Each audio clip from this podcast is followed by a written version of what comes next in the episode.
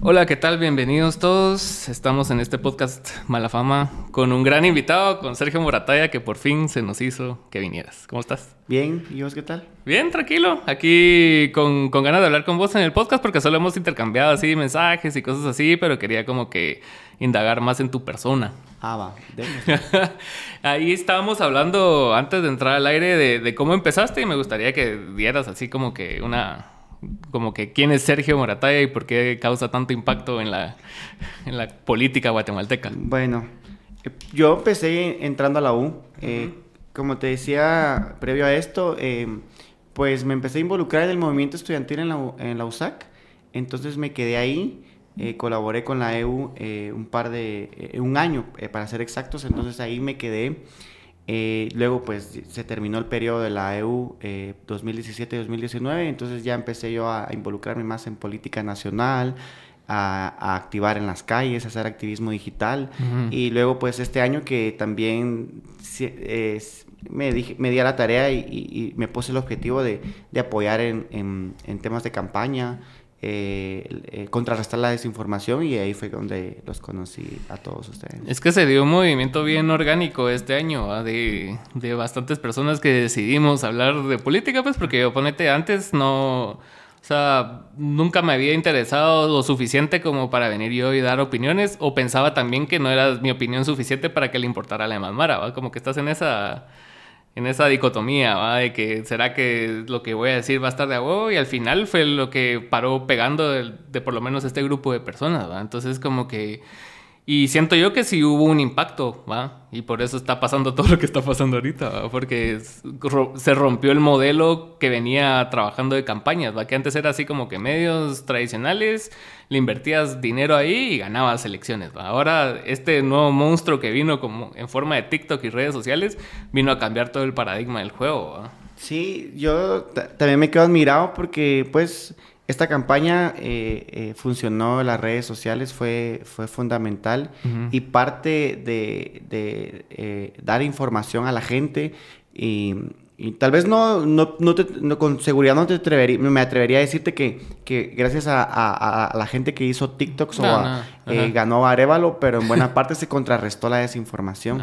Y creo que esta, esta victoria o, o parte de la victoria eh, de la nueva primavera, como, como se le llama, es parte del trabajo de la gente, de los chavos como nosotros, que se atrevieron a agarrar su teléfono y le dieron como 10, 15 minutos, eh, pues le dedicaron a un video a contrarrestar mucha desinformación, muchas mentiras en redes sociales y pues hoy eh, yo creo que esa lección se debe también en parte a la gente que, que, hizo contenido en redes sociales. Es que sí, fue bien fuerte porque estaba como bien marcado, o sea, no, no eran bandos porque, o sea, yo, no lo hacía por favorecer a alguien, me imagino que la mayoría era así, pues, pero había unas personas que sí recibían dinero, así como, ponete, no sé, Alexa Porti y el Porto Informa, o sea, sí tenían intereses bien centrados eh, para desinformar a las personas.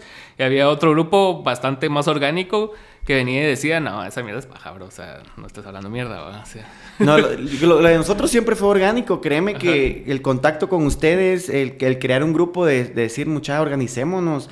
Hay gente como Alan, hay gente como Siempre Incómodo, como Isa, como Jen eh, y los demás que, que, hemos formado también una buena relación de, amistad, creo, me atrevería a decir, eh, pues nos unimos eh, con el mismo propósito de contrarrestar la desinformación y querer cambiar las cosas. En cambio, los otros que, que son los acarreados digitales, entonces ellos sí tenían una agenda marcada y un salario estipulado. Entonces nosotros, lo de nosotros fue orgánico, que nos acusan que nos pagó la Unión Europea, que nos pagó la USAID, creo que ese es el mismo discurso que utilizan estos ignorantes, porque al final son ignorantes con, con, con, con acceso a Internet, eh, que no, no, te saben desbaratar el argumento, sino que te saben de repetir que te paga la USAID, que te paga Soros eh, y todo esto. Entonces... Es que yo siento que mucho de ese, de ese juicio viene de lo que ellos hacen o harían. Porque ellos solo hablan de política si les pagan. Exacto. Entonces no pueden concebir que otras personas lo hagan sin de gratis, pues, o sea, y, y, que te y que te caiga NetCenter y que te caiga hate y que te caiga todo porque independientemente a quién le tires te va a caer mierda, ¿va? A mí me ha pasado, ponete, he sido bien crítico con, con, con este con los corruptos, ponete, pero también he sido crítico con Semilla. Entonces, un día soy prosemía y otro día soy hijo de Sandra Torres, ¿va? Entonces no, no, hay un punto medio tampoco donde la Mara te y no hay argumentos, ¿va? Entonces solo no, no dicen como que ah, ese argumento está mal porque y te dicen por qué, sino que solo quieren desacreditar lo que vos estás diciendo. Porque yo he visto que te han tirado mierda de que no sé qué la universidad, no sé qué la Unión Europea y son cosas que independientemente de si son ciertas o no, en el caso de la Unión Europea no.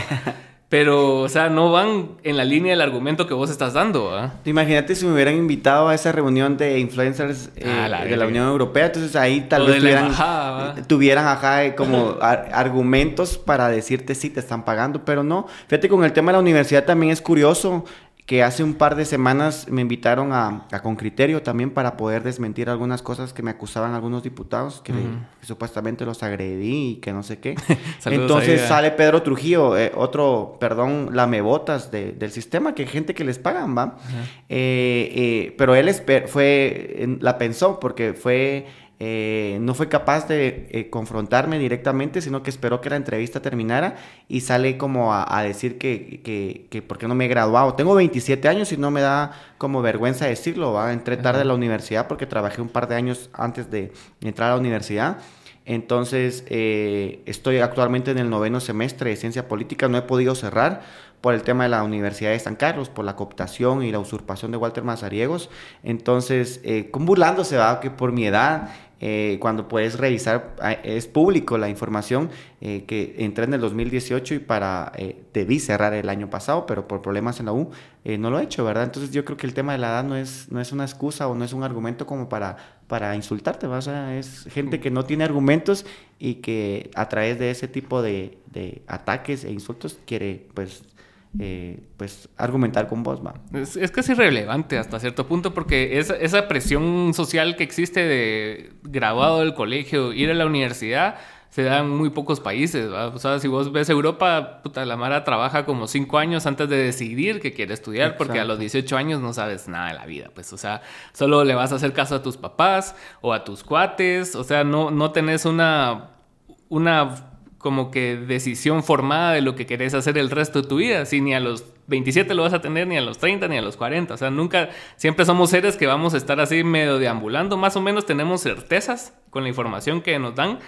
pero hasta cierto punto, o sea, nadie te tiene que decir por qué te tenés que graduar a los 23. Hay Mara que se gradúa a los 23. Imagínate toda la Mara que estudió ahorita en pandemia, que no saben ni mierda, mano. Y, ya requieren como experiencia laboral y van a trabajar a un lugar, van a dar el culo, entonces paran en un call center, ¿va? Entonces, y no es por demeritar, ¿va? pero simplemente es así. nada te dice que si estudias a los 18, estudias a los 30, estudias a los 40, vas a ser mejor o peor persona o no puedas tener sentido común para argumentar, ¿va? Sí, es que eso es lo que lo sorprendente, o sea, los estereotipos que, que te dicen, ah, tenés que terminar la U, por ejemplo, antes de los 23, man, o sea, no hay, tenés tiempo para, puedes tomarte tu tiempo, dedicarle tiempo a otras cosas y creo que lamentablemente en nuestro país eh, eh, eh, un, un certificado, un título es sinónimo de aprendizaje, sinónimo de academia y no, y no o sea Créeme que mira a la doctora con solo porras, con títulos y doctorados falsos, o, te miras al actual presidente con, siendo doctor, siendo médico y siendo un desastre durante la pandemia. Entonces, eh. no te garantiza absolutamente nada el título, o sea, solo es un requisito más para, para aparentar o, tratar de, de encajar en una sociedad que sabemos que como la nuestra, eh, pues no todos tenemos acceso a, educación. ¿Y tu personalidad en redes, digamos, esa surgió en, en, Twitter o dónde fue que diste tus primeros pasos ahí en, en el sí, fíjate que eh, sí, empecé en, en X. Ah. No me gusta decirle X, va en Twitter. Ahí empecé haciendo activismo, o sea, escribiendo. Eh, creo que era como una manera de desahogarme personalmente y ahí me quedé. Luego, pues el año pasado, tal vez a mediados del año pasado, digo, surgió TikTok durante, durante la pandemia entonces dije, al principio dije, no, yo no voy a usar esa aplicación porque la mayoría es para hacer bailes y cosas así. Dije, no, no es lo mío, definitivamente. ¿va? Pero y ahí vi que, había como una sección de gente hablando de política y dije, ¿será que puedo utilizarla? O sea, nunca me ha dado pánico de, eh, hablar en cámaras o, estar en espacios públicos.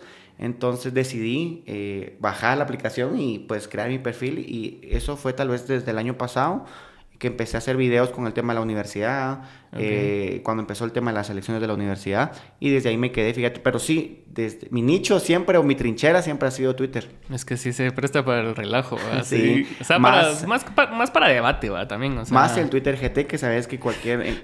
si la cagás te funan. Sí, definitivamente. No perdonan, ahí no perdonan. Es que no, no, no hay espacio para la redención, va. Solo. Es que Guatemala, creo que lo hablamos con el por Guate la última vez que vino.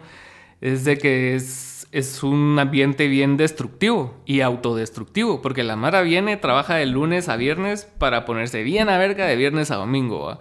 Y cuando alguien está a tu nivel según vos y te empieza a superar, ya sea por lo que sea, pues no solo clase social o lo que sea, sino que ponete, vos y yo somos cuates y teníamos 10 seguidores hace 10 años y vos creciste a 2000 seguidores, entonces yo lo voy a resentir, va. Y voy a querer destruirte y así muchas maras piensa que tiene el derecho a destruir ese tipo de cosas. Y por eso siento yo que se da muy bien lo de los net centers aquí, porque es cabal el mero nicho donde la mara solo puede ser destructiva no necesitas dar tu cara, no necesitas dar tu nombre, solo tenés que destruir, ¿va? Entonces siento yo que tenés que estar muy, muy armado psicológicamente, va a tener mucha resiliencia para poder venir y, afrontarte a eso, pues porque nadie te lo dice. O sea, si bien tenés referencias de gente famosa que dice, ah, no, es que los haters, vos decís, ah, qué mamón. Pero ya cuando te cae a vos, decís, puta, sí, sí era cierto, ¿va? Y, y cómo vos haces para como que cope con eso, como para lidiar con eso?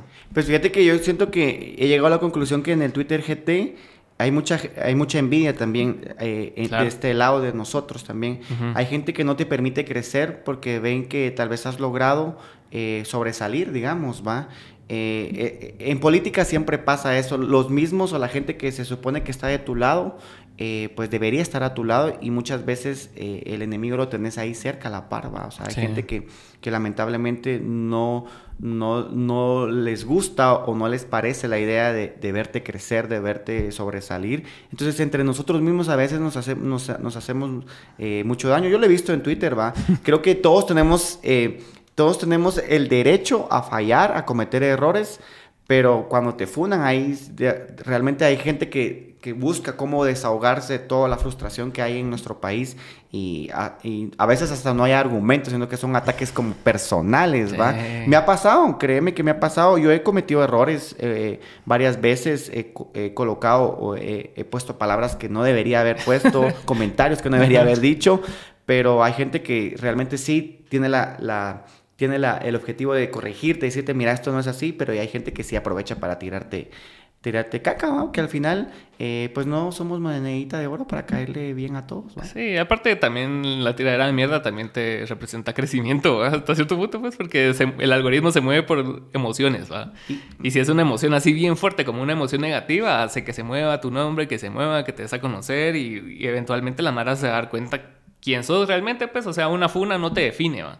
Una funa es una condena social momentánea que dura uno o dos días, pero si vos demostrás con el tiempo de que sos más que eso, la gente te va a respetar. Pues, Claro, y además siempre en política hemos dicho que no hay publicidad mala, o sea, para bien o para mal. Exacto. Yo siempre lo he dicho cuando también soy blanco de ataques, porque eso, eh, eh, eso siempre pasa, ¿va? del net center, de todas esas cuentas.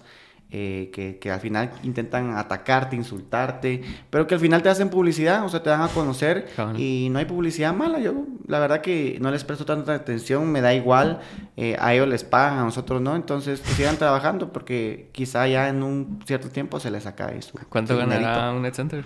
Ah, yo digo que se venden por, por poquito. ¿Será? ni tal vez ni mil quetzales. Que a veces sí son como, no son ni gente adulta, ¿verdad? son como adolescentes y cosas así. Ajá, como pero, del colegio, están así como que... Eh, hemos tenido como por todo lo que nos dedicamos hasta información de que es gente eh, que ya adulta, frustrada, de guerra, militares, frustrados, mm. gente gruesa. Qué loco. Que, que no logró hacer eh, sus objetivos en su momento y que quiere infundir pánico es que sí. psicológico. Eso es lo que dice Víctor todo el tiempo, lo del terror psicológico. Exacto. Y, y, sí funciona mucho porque a veces siento yo que, o sea, bombardean un montón. A veces dejan así como días tranquilos y como que la Mara empieza ya a hablar de otras cosas, ya empieza el Twitter GT a, a bajarle un poquito de la nada, un día donde pasa de todo. Y es así como que tiran toda la carne así y que se haga verga todo y toda la Mara así opinando, opinando, opinando, opinando. ¿Cómo viste la última... Lo último que pasó, que, fue lo del MP. Bueno, eh, ahí le doy la razón a Víctor. Eh, que a veces como son tácticas militares es el terror psicológico, o sea, bombardean, pero al final tienen razón, lo que publican ciertas cuentas resulta ser cierto, o sea, es la filtración de la información. Con lo último que pasó del MP, yo creo que se les está cayendo el circo. Eh, ellos intentan invalidar las elecciones, eh, pero es ilógico hablar de fraudes, es lo que yo siempre he dicho, ¿cómo vas, cómo vas a hablar de fraude cuando la UNE y, vamos, que son los partidos más corruptos y clientelares que ha existido en nuestro país, tuvieron más de 23 mil fiscales en todas las mesas. Ellos sí tuvieron dinero de los impuestos de las y los guatemaltecos que se robaron y tuvieron para pagar fiscales. ¿Y por qué en su momento no gritaron fraude? ¿Por qué no en su momento impugnaron? Yo fui fiscal en primera y en segunda vuelta por diferentes partidos, ¿va? Y yo no vi impugnaciones de la UNE, yo no vi impugnaciones de Vamos.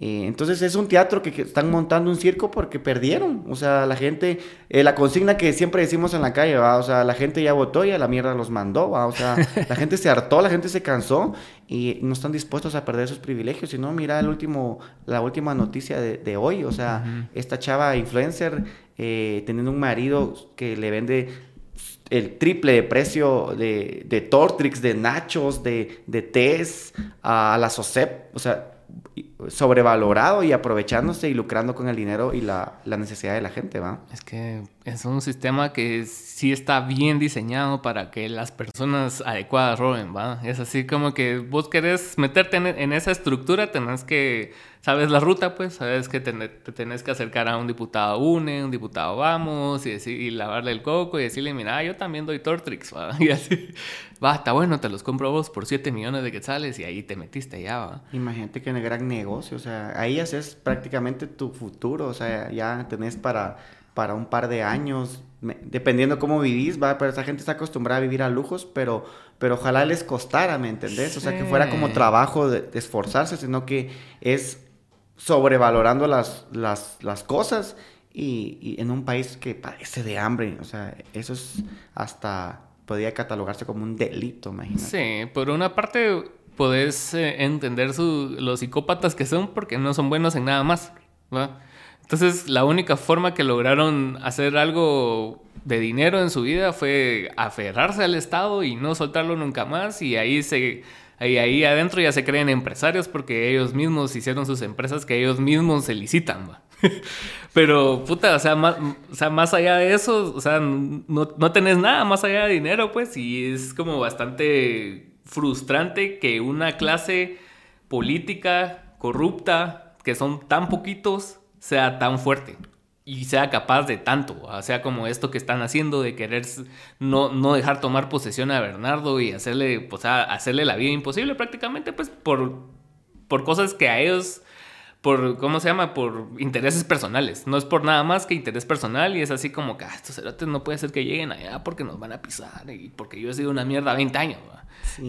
Es que ese es el miedo, por eso es, que, es, un grupo reducido, pero que goza con mucho poder. Tienen todo la, el sistema de justicia, tienen el dinero que es de la gente, porque es dinero mal habido, gente, eh, de la gente, de los guatemaltecos, para invertir en medios de comunicación, para invertir en, influencers con, con, miles de seguidores.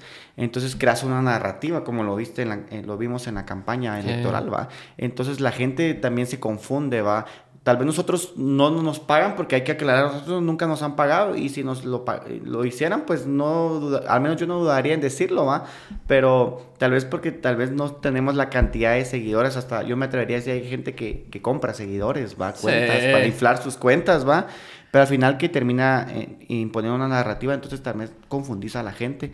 Pero sí, esta gente lo que tiene es miedo a perder esos negocios, a vivir eh, cómodamente y, son los mismos que, que, que, miras gritando Dios, patria, libertad, ¿va? O sea, eh, que los miras en, en, en, en, encuentros religiosos, hablando de Dios, y, pero haciéndose ricos con el dinero de la gente, ¿va? Todo se vuelve bien transaccional, ¿va? Porque sabes qué cosas decís que van a resonar en las personas que querés que te den dinero. Entonces, si empezás a hablar de Dios, empezás a hablar de cualquier valor guatemalteco que se te ocurra, la gente va a resonar con vos y la gente de dinero sobre todo porque son los que creen que tienen esa escala de valores cuando no tienen ningún valor, ¿me entiendes? O sea, solo quieren dinero, ¿va?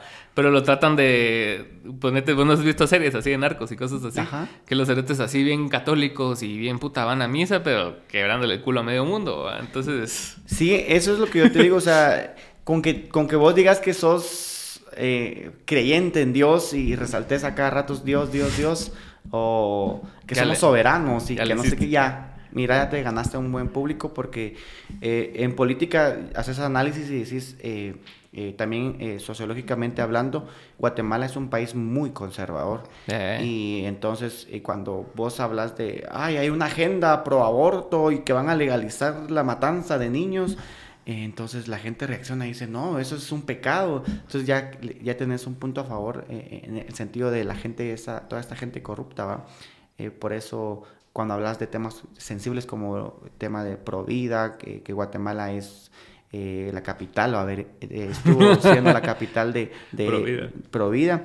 Entonces te ganas a mucha gente, eh, independientemente si, si sos corrupto no. Es que eh, Guatemala quiere ser ese papá que te restringe todo y no te enseña nada. Exacto. Así no, no, no, te educa para la vida, no te educa para los problemas, sino que te trata de encerrar en una cajita para que vos no veas los problemas, ¿va?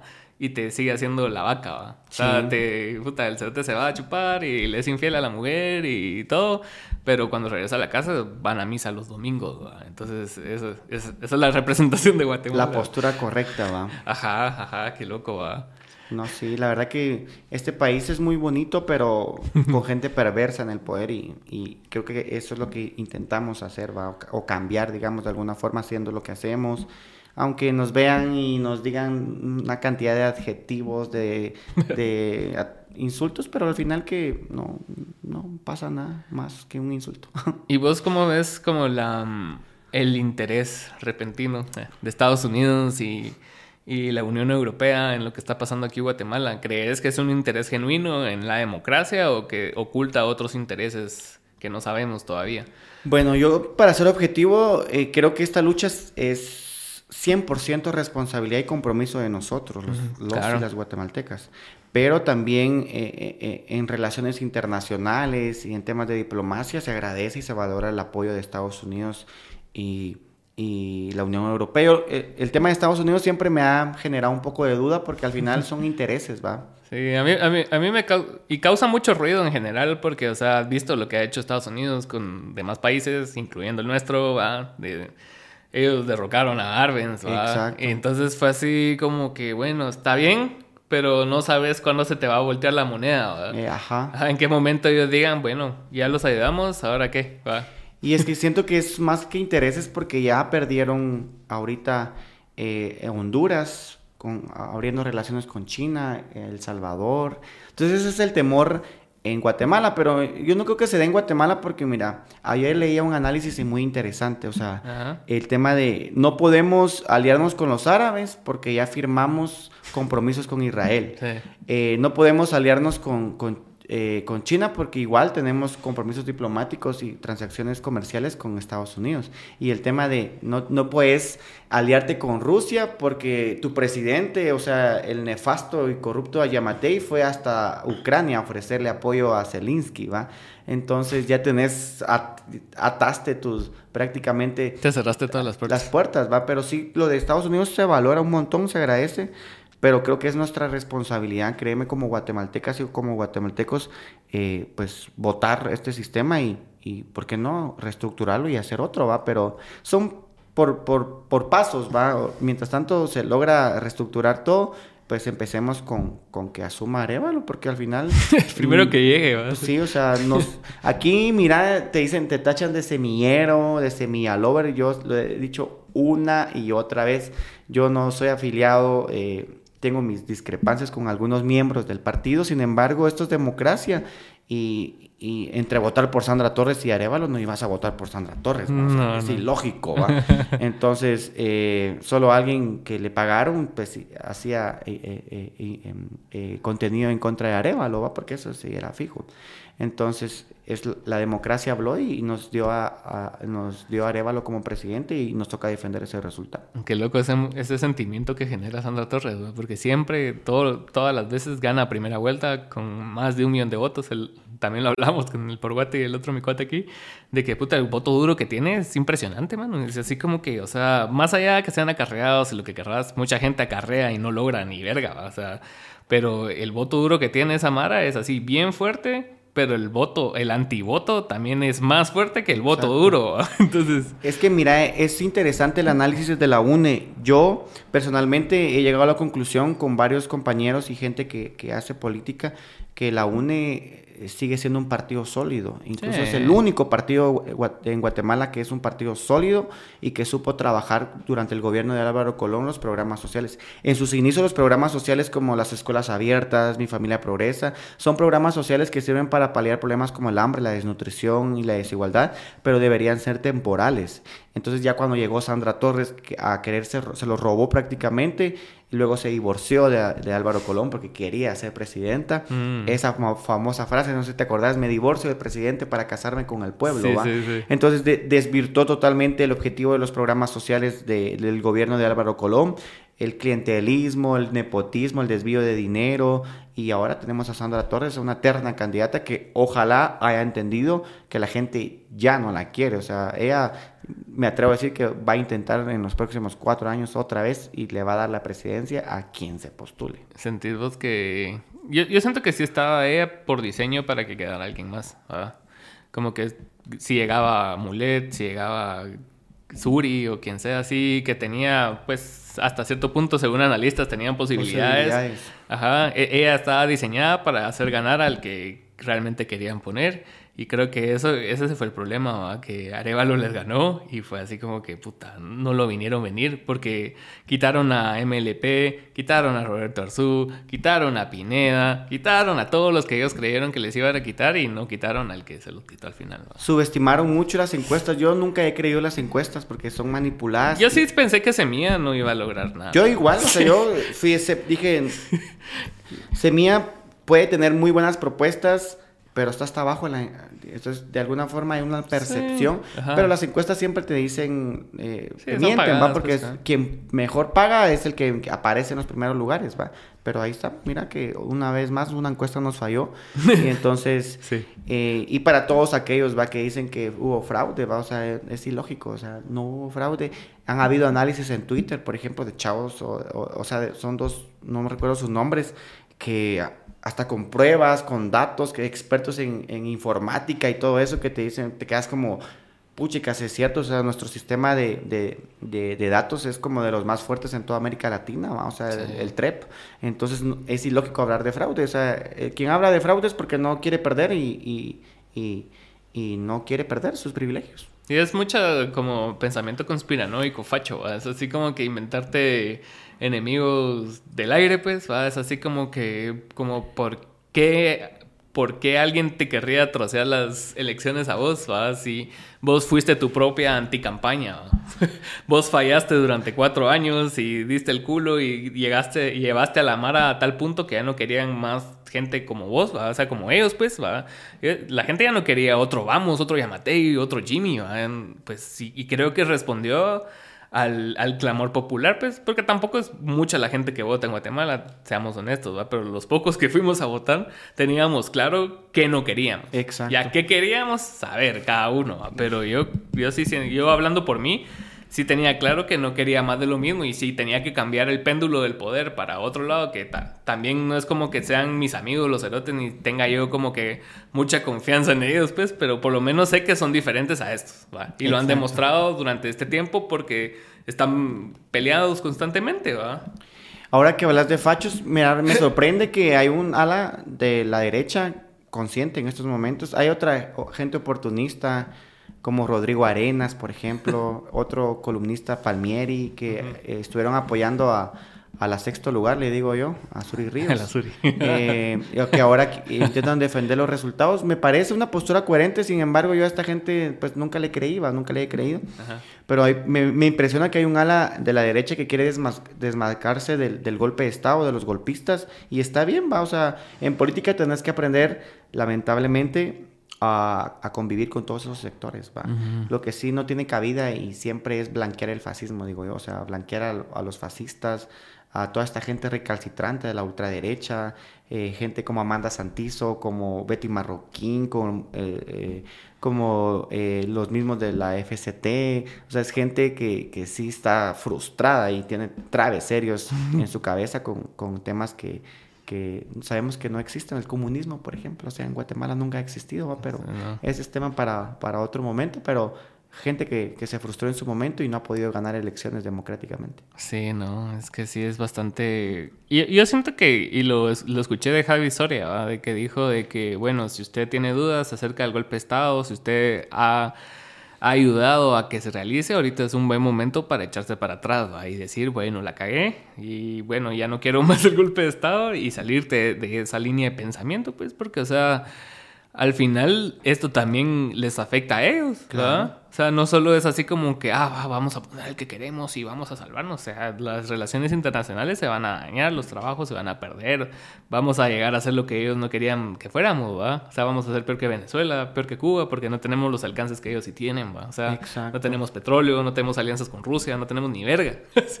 Sí, eh, de verdad que, que, yo siempre he dicho, quien calla en estos momentos es cómplice. O sea, ahorita tenés que desmarcarte porque más que todo la élite tradicional también, que yo no soy como, nunca he sido eh, seguidor de, ellos. ¿De quién? ¿El CACIF? Del CACIF, okay.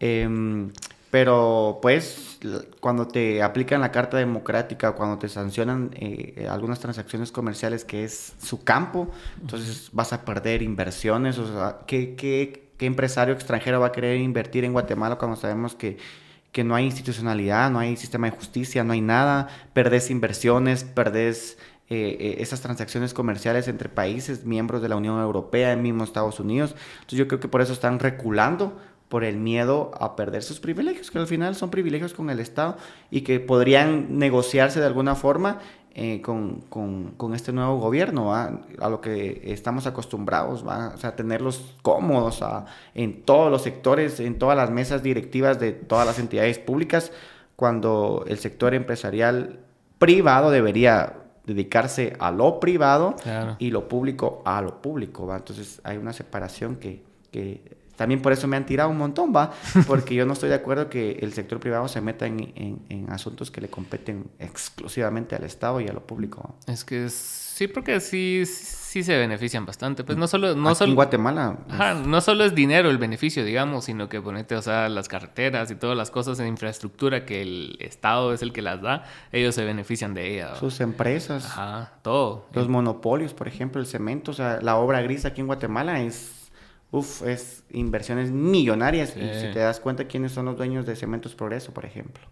Entonces, ¿quién no va a querer sacar raja del Estado? ¿va? Pero yo no, mira, yo no estoy, nunca he estado en contra de que los sectores empresariales participen y liciten, pero ¿por qué no siguen los procedimientos? ¿va? Exacto. En un país eh, normal, eh, no sé si cabe la, palabra, eh, vos presentás tu licitación, ajá, funcional, eh, vos tenés una empresa, yo tengo una empresa de lo mismo, o sea, son constructoras, presentas tu mejor obra, o sea, tu mejor licitación y, conforme los precios y, todo, generas y ganas el contrato, ¿va? no, aquí son a dedazos, va, dar el contrato a él porque me va a dar una parte, me va a regresar una parte, va. Entonces, por eso es que toda esta gente volvemos a lo mismo, está, está eh, pues no quiere perder sus privilegios. Hay muchos contratistas del Estado que han surgido como nuevos empresarios, ¿va? Eh, y que les están destronando de alguna forma a las empresas y a los monopolios del CACIF.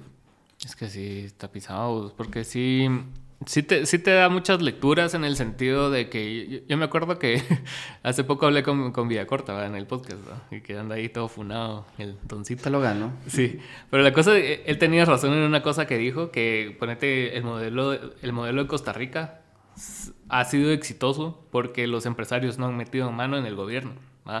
el, el, presidente tuvo la suficiente capacidad de negociación o de plantarse ante ellos, de decirle, bueno, ustedes se van a ver beneficiados igual, de, igualmente, pero déjenme a mí escoger la gente con la que yo trabajo, ¿va? Porque eso es lo más fácil, pues. Vos escoges a la gente de tu confianza y ellos te responden a vos porque vos los pusiste, ¿va? Como pasa, como pasa de manera negativa aquí, ¿va? Ajá, que todos trabajan para Yamatei y todos le rinden cuentas a Yamatei y, y, lo hacen bien dentro de su línea de pensamiento perverso. ¿va? Si él dice, bueno, me aprueban esta cosa, aquí están las barras, háganlo y lo hacen. ¿va?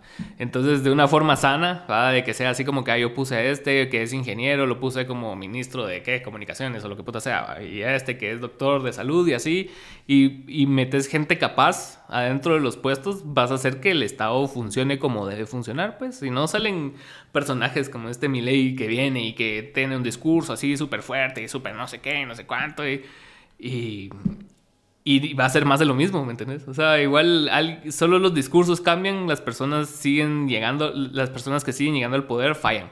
Porque los empresarios siguen metiendo su cuchara, el narco sigue metiendo su cuchara. Entonces es un sistema diseñado para que todos fracasen, de derecha o izquierda. Sí, en un país funcional, vos pones a un doctor, un médico reconocido como ministro de, de salud, a alguien experto en educación, como y así sucesivamente, va. Y ahora que mencionas a Milei, este es otro, otro tema que mucha gente de parte del grupo de golpistas lo, lo admira un montón yo creo que es entender eso, o sea, ellos votaron, una, eh, ambos países, eh, de hecho tengo un amigo que venía hablando antes de entrar aquí con vos, eh, que es argentino, me dice, ambos países votamos en contra de la corrupción. O sea, nosotros nos cansamos de una casta política, dice, eh, y, ustedes también de lo mismo, o sea, tal vez no es una familia o, una generación como, como, como, en Argentina, pero que al final terminan siendo una casta política porque los mismos de siempre se agrupan, va. Sí. Eh, al final, en Argentina, pues sacaste una casta para meter a otra casta, ¿va? Porque al final ya ves a, la, a la, a la hermana de Milei siendo secretaria privada de, de la presidencia, por ejemplo. O tenés a Mauricio Macri o a Patricia Bullrich, que ya fueron funcionarios públicos. Entonces, es la incoherencia, pero eso es otro tema. Entonces, ambos países, Argentina y, Guatemala, votamos en contra de la corrupción. Igual México. y, se, y mira, y se respetó el resultado. Milei ya acaba de tomar posesión y aunque gente de él salió a gritar fraude electoral también, ¿eh? que, hubo fraude, ¿va? Pero en la primera vuelta. Ajá, en primera vuelta, pero a comparación de, democracias sólidas y de sociedades eh, plenamente politizadas, es entender que, que la democracia habló y querramos o no aceptar los resultados, él ganó. cambio aquí no, o sea, aquí están, a pesar de que la democracia fue contundente y que Arevalo ganó contundente en las urnas, no quieren aceptar ese resultado. Yo me acuerdo que estaba esta conversación, o sea, similar cuando ganó Trump y cuando pasó lo del Brexit, ¿te acuerdas? Que era como el resultado del hartazgo de las personas a una ideología, porque estuvo mucho tiempo establecido el como el, el, wokeness de Obama y que sí, que progre, que izquierda, que todo ese trip. Y la gente y la gente que era así como middle America, así como que los los que viven en trailers, esos cerotes no comparten esa ideología, pues, y vino el otro cerote a tirarte un discurso bien acorde a lo que vos pensás, decís, este brother sí me representa, no como la otra Mara que anda ahí, puta, con el pelo de verde pintando cosas en el museo, ¿me entendés? Entonces, ves, ves las similitudes, siempre en Latinoamérica pasa más tarde, obviamente, pero ves esas similitudes del hartazgo de las personas que siempre son cíclicos, ¿verdad? Pero sí siento yo que debería ser más desmarcado. Si vos votaste por AMLO, ponete, que AMLO sí hubiese sido diametralmente opuesto a lo que fue el PRI, pues no solo agarró como que hizo cosas buenas, pero también hubo mucha corrupción y nepotismo, o sea, benefició mucho a sus familiares, benefició mucho a sus hijos, sus hijos con relojes ahí de millones de dólares, ¿me entendés? Eso no es porque trabajaste en así... Te esforzaste. Ajá, te esforzaste, pues eso fue porque hueveaste, ¿no? Entonces, ese tipo de cosas sí siento yo que en Latinoamérica, o sea, está, está bien marcado el hecho del, de la corrupción independientemente del bando. O sea, y, tengo mis esperanzas de que Semilla vaya a ser un poco diferente, aunque no tengo muchas, porque va, o sea, si lo has visto en su trayectoria política, tampoco es como que hayan sido tan distintos, pues igual tenían un montón de asesores, igual tenían un montón de cosas que pudieron no haber tenido si se querían desmarcar completamente del establishment. Yo tengo, siempre he dicho también, en sociedades como la nuestra, nosotros somos una minoría que vota por ideología o por posición ideológica. Somos ni, tal vez ni el 1% que vota ideológicamente. En sociedades como la nuestra, la mayoría de gente vota porque quiere eh, cambios, quiere que ya no haya pobreza, que, haya ah. oportunidades de trabajo, que se acabe la migración. O sea, a diario vemos cantidades de gente saliendo del país que se acabe la corrupción. Y en sociedades más avanzadas, por ejemplo, como Chile, Uruguay, Argentina, la mayoría de gente vota ideológicamente, el voto es ideológico. En nuestro caso es diferente porque... Sí, porque a nivel educativo es superior. Exacto, porque hay inversión en educación, tenés más de una universidad pública, invertís millones de quetzales en nuestro caso, eh, tendría que invertirse millones de quetzales en, en la educación eh, pública eh, de niños eh, y por eso es que no invierten dinero en nada porque eh, como lo dijo Sandra Torres va la riqueza de, la ignorancia cómo no me ni, ni me recuerdo va la ignorancia es la riqueza de nuestro pueblo. Exacto o sea lo dijo claramente o sea nos conviene tener o les conviene mejor dicho a esos políticos tradicionales y corruptos a la gente en, ignorancia para que les vote y les deje eh, les dé su voto, ¿va? Entonces tienen miedo a que eh, gobiernos o posibles gobiernos como Arevalo pues lleven esa, esa, esa semilla de cambio que dicen, va. Ya, me, ya muy semillero me estoy escuchando. Pero sí, o sea, créeme que yo estoy muy ilusionado con este nuevo gobierno. Porque ¿quién no va a querer vivir en un país distinto? O sea, cualquier cosa que sea distinto a lo que estamos para bien. ¿Por qué no lo vas a apoyar? Y yo siempre he dicho, mira, eh, yo voy a ser de los primeros en, salir a, gritarle a... No a gritarle, pues, pero a cuestionarle y a criticarle a Arevalo y a su gobierno si vemos algunas prácticas anómalas o, tradicionales de las mismas que, ya nos cansamos. ¿Y, te ha gustado la postura de Semilla? Perdón que te corte ahorita en este tiempo que has visto. O sea, ¿sí crees que han tomado una buena postura o crees que han sido un poco medio como débiles en su comunicación. Yo creo que les hace falta un poco, bueno, tal vez eh, nosotros nos queremos vernos reflejados en ellos, en el sentido de que, eh, así como yo, esperaría un poco más de carácter, ¿va? Un poco más de, de, o sea, estamos luchando contra los golpistas, pero queremos llamar a la unidad en el sentido de que organicemos las movilizaciones en cualquier momento históricos y revisar la historia guatemalteca o la historia de cualquier país durante los conflictos armados o durante los golpes de Estado, eh, la movilización ha sido un pilar fundamental para defender la democracia. Yo no digo que a cada rato se estén llamando a movilizaciones, pero por lo, menos que llamen a un constante, una constante organización y que sean un poquito más contundentes con sus comunicados. Yo valoro muchísimo eh, el proceso de unidad que, ha liderado Arevalo con autoridades ancestrales, que por cierto hay que agradecerles que la resistencia que aún se mantiene es por ellos, va los 48 cantones, Sololá, Chichicastenango, eh, las autoridades de Chimulego, todos en general y, gracias a, ese pilar fundamental también es que se han detenido muchas cosas y el avance y la consolidación del golpe, ¿va? Es que sí está bien fuerte eso. O sea, sí está bien marcado quiénes son los golpistas y quiénes no. O sea, y y es blanco y negro. O sea, es así, no, hay matices. O sea, si, si vos querés matizar las cosas es porque algo, algo tenés en algún lado que, que no quieres que, que no quieres que salga luz, ajá. Pero sí está, sí está complicada la situación porque sí, por mucho tiempo me sonó como, no sé, conflicto, conflicto social, conflicto civil como los que hemos vivido acá, porque sí estaba muy, muy candente la cosa, sobre todo cuando hubo lo de los paros lo de los bloqueos y todas esas cosas, yo sí, o sea, sí dudé de que si esto se iba a, desembocar en algún conflicto social. O sea, peor que el que ya está, así una guerra civil o algo así. ¿Vos no lo viste así? Pues habían varios sectores que lo estaban queriendo impulsar, digamos, los mismos. O sea, eh, el hecho de promover... Eh, de enaltecer, por ejemplo, los actos de violencia. ¿va? Eh, yo creo que resistir en, en países como el, nuestro es un derecho y es válido porque ¿Quién no va a querer vivir en mejores condiciones y si tenés que parar la economía un par de días, un par de semanas para hacerte escuchar? Es válido.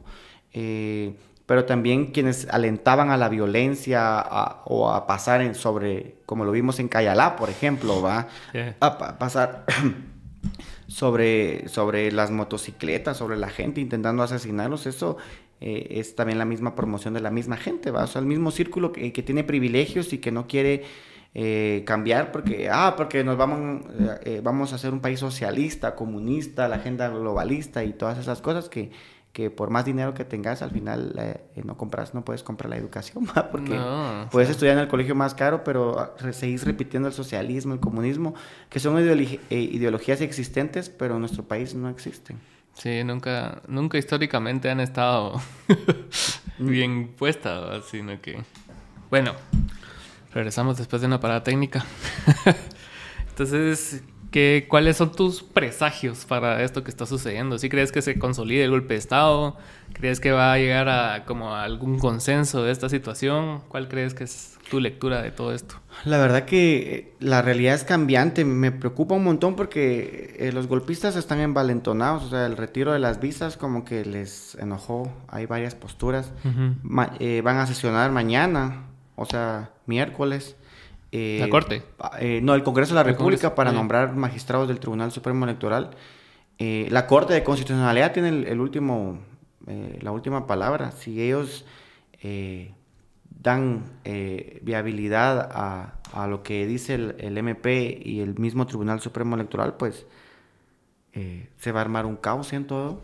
O sea, la gente está dispuesta a luchar por los resultados y ojalá que no. Ojalá que la Corte entrara en razón, pero sabemos que son los mismos magistrados que han votado en contra de los derechos humanos, que le han dado amparos a, los corruptos.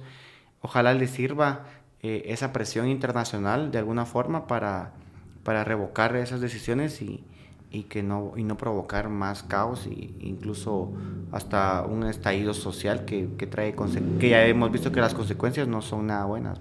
Sí, al final solo se detiene todo por un tiempo prolongado y después no no, no hay reparos, no hay consensos y solo hay más división. Exacto. Porque supuestamente ese era el, como el espíritu de la firma de paz, que supuestamente iban a hacer el reporte, el REMI, iban a hacer así como el resarcimiento y todo, y solo se volvió otro caos diferente. ¿va? Así, tal vez ya no es guerra en las montañas, pero es una guerra civil constante ¿va? del gobierno en contra de la población. ¿va? Exacto. Y mucha negligencia. La verdad que nosotros seguimos, quienes somos amantes de la democracia y nos, y nos consideramos demócratas, hay que seguir definiendo los resultados. lo tiene, sí, porque sí asumir, porque él ganó una elección democrática y legítima, y quien no esté de acuerdo realmente es porque está del lado de los golpistas, ¿va? ahorita eh, es quien calla, otorga, quien calla y permanece callado es cómplice, o sea, tal vez eso es el miedo, pero de alguna forma a estar del lado de los corruptos, entonces esos cómplices al final. ¿no? ¿Y vos qué crees que vaya a pasar? Así, digamos, no, no hay golpe de Estado. Areva lo asume y todo, todo se vuelve paz y amor en Guatemala. ¿Y qué crees que vaya, que vaya a pasar con los actores así que, hasta cierto punto se han agarrado del, nombre de la democracia para hacer lo que han querido, para difamar, para todo. O sea, ponete, no sé, tipo Michelle Mendoza, que si bien ha hecho una labor bastante buena en muchos casos, muchos casos también se pasa de vergas y dice cosas que no son correctas.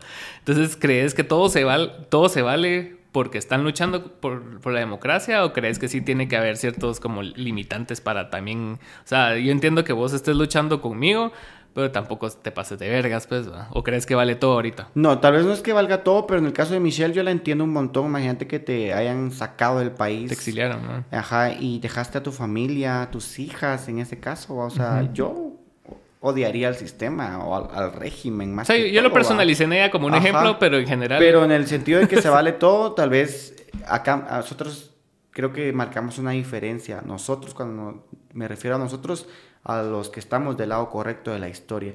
Eh, nos diferenciamos a los golpistas y a sus cómplices es que nosotros tenemos argumentos, o sea, nosotros manejamos una línea discursiva más coherente, tal vez buscamos las palabras de cómo transmitir a la gente para que entienda mejor, eh, el mensaje eh, sobre qué es un golpe de Estado, sobre qué, son, qué es el pacto de golpistas, el pacto de corruptos, qué es una cooptación, qué es un secuestro de las instituciones, mientras ellos te vienen a repetir lo mismo, lo mismo sin argumentos y sin pruebas, ¿va? o que el comunismo, que la Agenda 2030, como te decía al inicio, que es a querer asustar con, con, con, con cuentos que ni siquiera son como lo intentan pintar y tampoco existen en nuestro país. O sea, el comunismo en su momento existió en el mundo y sigue existiendo en otros países, pero en el nuestro no. O sea, Eh, incluso hay muchos partidos políticos que no tienen definición ideológica, o sea, ni saben de qué lado están. Y eso a mí me cae mal, ¿sabes?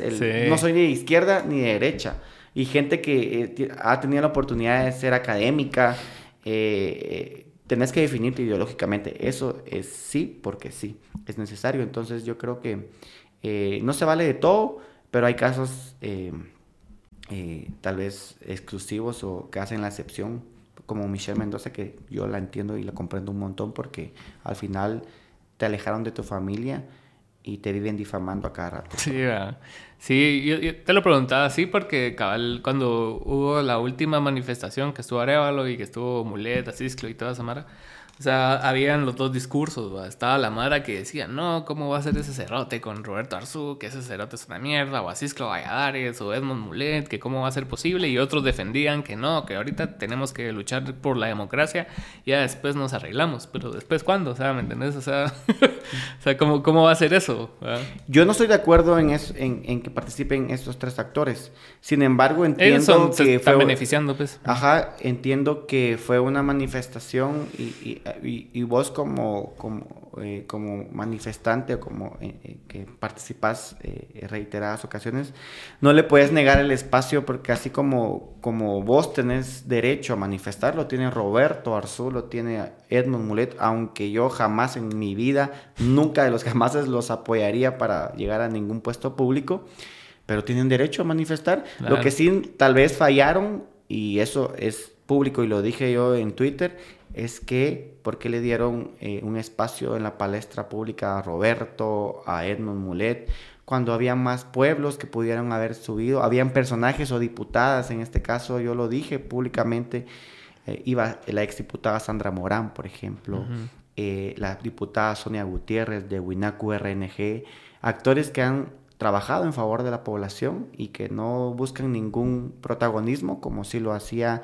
o lo hace Edmond Mulet y Roberto Azul porque son, sus intenciones son políticas. Claro. Entonces tal vez fallaron en esa parte de subirlos al escenario y aunque hubieran participado en la marcha, que estén en la marcha al final, en la marcha participan todas y todos, o sea, no le puedes negar el espacio. Más si hubiera llegado, pues, eh, eh, eh, los acarreados digitales también no les puedes prohibir el espacio, ¿va?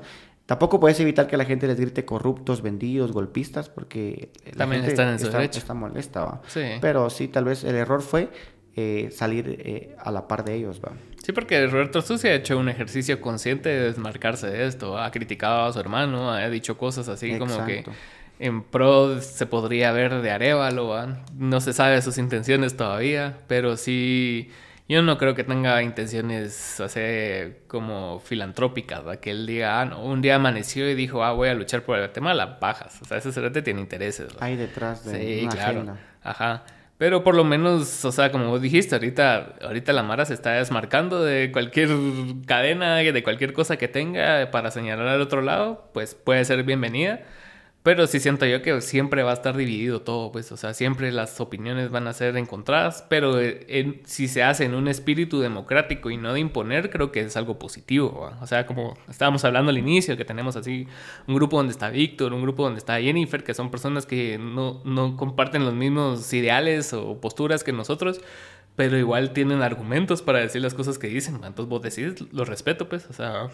Pues esa es la parte que yo admiro. Mira, yo no estoy en contra de que la derecha suma al poder, pero nuestros representantes de la derecha en, Guatemala, la mayoría son mediocres, o sea, es gente ignorante, gente que, que, al final termina diciendo, ay, yo soy conservador, soy pro vida, pro familia, pro religión, pro todo lo que querrás, pero que al final terminas destruyendo la institucionalidad pública. Alguien de derecha eh, pues yo no estaría, mira, en desacuerdo que gobierne, démosle la oportunidad a un verdadero gobierno de derecha, pues que demuestre sus capacidades, va, eh, debatamos, argumentemos, intercambiemos opiniones, porque eso es lo que eh, hace una democracia sólida, que, que, confrontes la diversidad de opiniones, la pluralidad de, pensamientos, y eso es democracia, o sea, yo no estoy en desacuerdo, tengo amigos, o sea, yo considero a Jen, a Víctor, eh, pues más que compañeros, hasta amigos, ¿va? Y, son gente que representan a la derecha y que están de alguna forma eh, de acuerdo con, con temas de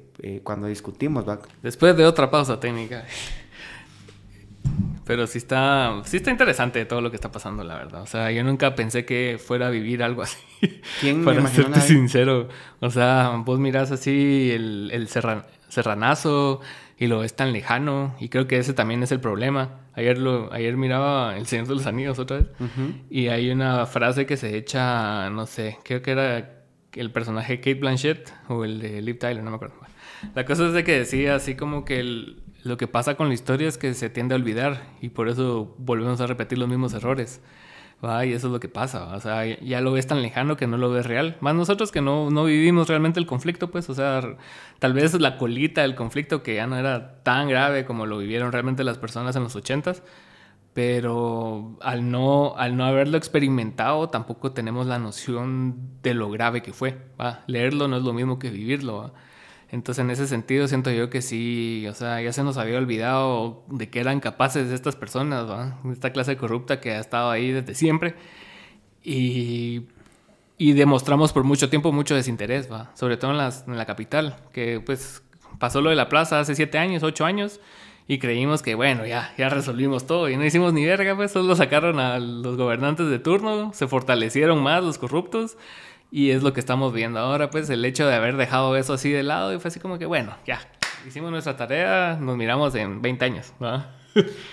No, y al final la, eh, siempre queda esa frase que decís, ¿va? O sea, un pueblo que, que, olvida su historia está condenado a repetirla. Y, sí. y no, mira, son contextos distintos. Del 2015 creímos que tal vez fuimos nosotros, eh, pero fueron otros matices, ¿va? Claro.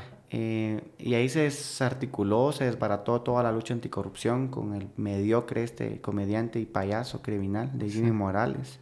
Él fue el que dio cabida a toda esta situación, él expulsó a la CICIG, él arremetió contra embajadores, eh, desobedeció, desacató órdenes de la Corte de Constitucionalidad. Entonces él sentó el precedente de que un pueblo sin ley hace lo que quiera. O sea, siendo él el presidente, lamentablemente eh, vimos que la figura de un outsider es al final no funciona en nuestro país. O sea, un payaso siendo presidente, cuatro años de, desastre, luego viene Yamatei a destruir, a terminar de cooptar todo. Entonces, eh, revertir eso va a llevar décadas. Sí. Pero es responsabilidad de, todos los actores y sectores de la sociedad que quieren desmarcarse de, los golpistas, ¿va?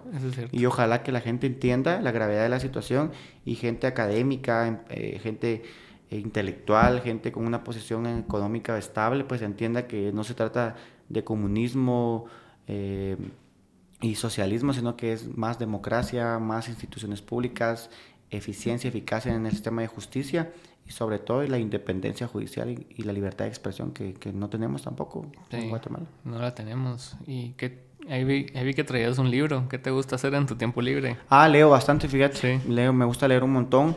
Eh, aparte me gusta escribir, también tengo que retomar un par de, de, columnas que Sony Figueroa y Marvin del Cid, por cierto, que eh, les mando un, un, abrazo donde quiera que estén.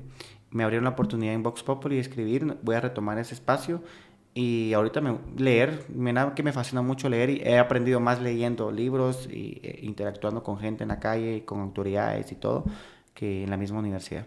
Por eso te digo que un certificado o un título no te hace capaz o te hace más o menos inteligente que alguien. Es que no, o sea, ponerte la, lo que puedes experimentar en la calle, lo que puedes experimentar por tu cuenta, es muy valioso, pues, o sea, y muchas personas no lo ven así porque creen que sacaron cursos, pero sacar cursos no es lo mismo que aprender, Estás llenando créditos y muy bien, pues, o sea, tiene su mérito porque es bastante constancia y, y hacerlo en cinco años es bastante meritorio, pero, o sea, te o sea, a veces hablas con gente universitaria y es así como que decís, puta, este sujeto no aprendió nada. Exacto. O sea, te, habla cosas así que mi sobrinito tiene más nociones sociales que él, ¿no? que está así graduándose en la U en tercer año, cuarto año. Y Exacto. Es lo que puedes aprender de la vida. Sobre todo en, tu, en tu vida, pues que vos sos un, un personaje bastante interesante en ese sentido, que siempre estás, o sea involucrado en, en, cosas importantes para la sociedad, o, sea, o por lo menos tratar de estar involucrado siempre, pues, porque no siempre se puede tampoco. ¿No te sentís así a veces como que cuando te desconectas te sentís así como que te da algo? O sea, ¿no te sentís mal o, Bien, no me siento bien conmigo mismo. Digo, no me puedo desentender, ya estoy en el campo, en la jugada. Y es como ya estás a punto de ganar el partido y te vas a salir y, no ser parte de esa victoria, ¿va? Sí. O sea, entonces eh, a mí me ha gustado mucho y, créanme, o sea, créeme que yo todo lo que hago esto lo hago a honorem, o sea, la gente dice que uno espera algo a cambio, pero pero también satanizamos el hecho de que querer trabajar también, ¿por qué no? O sea, ser parte de un gobierno histórico no es mi objetivo, no es lo que se busca. Sin embargo, si puedes colaborar y si puedes ser parte de, ¿por qué no? Va? Pero nuestro objetivo siempre ha sido la gente, que la gente esté informada, que la gente se politice, que la gente esté más consciente y generar esa duda. O sea, siempre digo, por lo menos que la gente que ve tus videos o te lee diga, puchica, ¿de qué está hablando este pendejo? Va? ¿De qué, está diciendo? Va? que se cuestione. Va? Entonces ya la gente empieza a investigar, ah, no, sí tiene razón, ah, sí, está diciendo algo coherente, va. Entonces, eh, pues esa es la responsabilidad ciudadana, ejercer eh, ese tipo de, funciones, utilizar tus redes sociales para informar, no para desinformar, como lo han hecho muchos, va. ¿Y dónde crees que esté Consuelo Porras? Ah, digo que la tienen en, en Formol o, no sé, saber dónde la tendrán. Ella la eh, congelaron tal vez, o la momificaron alguna, no sé, pero no dónde, está Consuelo Porras. Eh, porque no Esa foto me dejó así, puta, muchas dudas. Es así, ¿por qué tenían que sacar esa foto? Podían, pueden decir que solo está enfermo, ¿me entiendes? O sea, ¿por qué mentirle hasta ¿por qué mentirle? Al final están acostumbrados a mentir, ¿va? Y, usurpar funciones, o sea, con solo porras. ¿Viste esa imagen que estaba doble? Ajá, el, de lente, sí. O sea, ni saben photoshopear las, la, la, la, la, desinformación, que es pura desinformación, ¿va? La tienen escondida porque al final, no sé si sean ciertos los rumores de que está enferma eh, pues eso tampoco me interesa. Lo único que me interesaría a mí, como a muchos guatemaltecos, es que renuncie, que se vaya y, y, que deje de estar jodiendo a la ¿Y crees que si dicen que está enferma, la gente, o sea, exigiría más su renuncia? ¿O daría igual que está, que ah, no, la gente habría un motivo más por incapacidad. O sea, el mismo Ministerio Público te dice que puedes destituir, la pueden destituir por, por incapacidad y cuando estás enfermo, como, como los rumores que dicen, pues ya no estaría capacitada para el puesto, pues, porque al final... Porque no ha dado la cara hace mucho. Exacto, ya pone a este centero de Ángel Pinea, que es Yes Master, ¿va? Al final lo pone como al frente de, del puesto y no donde está Consuelo Porras, ¿va? Sí, ahí usurpando el angelito, Se cree envalentonado, está envalentonado, pero al final, eh, tarde o temprano, eh, van a recibir... Eh lo que merece. Si sentís que esta última movida fue un acto desesperado de desestabilizar y hacer algo así contundente según ellos para, para por lo menos causar algo, pues, polémica o miedo o algo y fue como que el, último cartucho, si ves que tienen más... No, yo creo que ya están en las últimas, no tienen más, les queda la no tiempo tampoco. El tiempo ya es casi un mes. Eh, ojalá se les caiga todo el teatro. Ya se les cayó, o sea, están agonizando. Y si vemos a los mismos personajes, a Curruchicha, a Consuelo Porras, a Pineda, a esta nueva fiscal, eh, a, Freddy, Orellana, eh, tarde o temprano van a caer. Están desesperados y ya, incluso sus amigos los republicanos ya también se pusieron del lado correcto. Correcto, digamos. Entonces, ellos que son o que fueron trumpistas que son republicanos y que no sé qué. Hagamos grande aguate, ¿va? Ajá.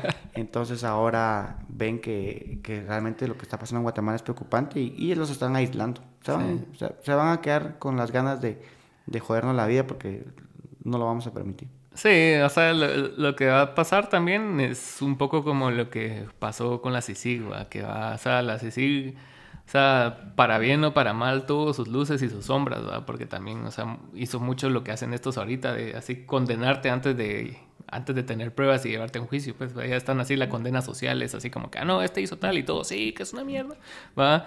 Pero lo que vemos ahorita es resultado de todo ese trabajo que hizo la CICIG, pues esa, esa venganza, esa vendetta de querer de, darle el merecido a la otra parte. Y esperemos que eso no se dé otra vez, pues para que no, que no solo asuma Arevalo y venga y, otra vez la venganza de Arevalo contra todos los demás, sino que sea más conciliador, que sea más respetuoso, que, que por lo menos haya una línea definida y un respeto en cuanto al sistema judicial, pues, o sea, si hay que meter preso a alguien, se hace con el debido proceso, no, no lo juzgas antes de, de meterlo preso, pues porque si bien sabemos lo que han hecho Yamatei, Miguelito y todos los que querrás, o sea, siempre para respetar el sistema jurídico tenés que tener pruebas. Exacto. No, yo veo a Arevalo como una figura conciliadora. Él no creo que se dedique a perseguir. O sea, él entiende bien la separación de poderes. Una cosa es el ejecutivo, otra cosa es el legislativo y, la otra parte es el judicial, ¿va? O sea, que te juzguen por tus actos y los actos que están cometiendo son evidentes y la justicia tarde o temprano te tienen que juzgar porque desacataste órdenes, porque te extralimitaste en tus funciones, abusaste del uso del poder. Entonces son delitos que son evidentes al contrario de ellos, que ellos dicen que, que, cometes abuso de autoridad cuando ni siquiera fuiste funcionario público. En el caso de la, abogada de la CICIG, Claudia González, por ejemplo, ella no fue funcionaria pública eh, del Estado, pero la acusaron de abuso de, poder, ¿va? Eh, el caso de Virginia La Parra, el caso de José Rubén Zamora, de todos los presos políticos, por ejemplo, perseguidos, criminalizados. Y no hablemos de los exiliados que al final eh, se cometieron errores durante la época de CICIC, por supuesto que se cometieron errores, pero que hubo un avance significativo en la lucha contra la corrupción y la impunidad. Y hoy quienes están a favor del golpe de Estado y del lado de los golpistas son quienes en algún momento fueron acusados. Eh, y fueron encarcelados como Alejandro Sinibaldi, como Manuel Valdizón. Y están libres, ¿no? Y están libres, Otto Pérez Molina, Roxana Valdetti, y que con pruebas, testimonios, peritajes, se demostró claramente que sí hubo, eh, en el caso de Pérez Molina, la defraudación aduanera, ¿va? Sinibaldi, lavado de dinero, Manuel Valdizón, extraditado por narcotráfico. Entonces, ¿qué más pruebas querés, va? Sí, Pero buena onda, Sergio, gracias que hiciste tiempo y y esperemos que siga la democracia. a vos, gracias y, la libertad de expresión para este podcast. Y a seguir defendiendo la democracia. Ahora, pues, gracias.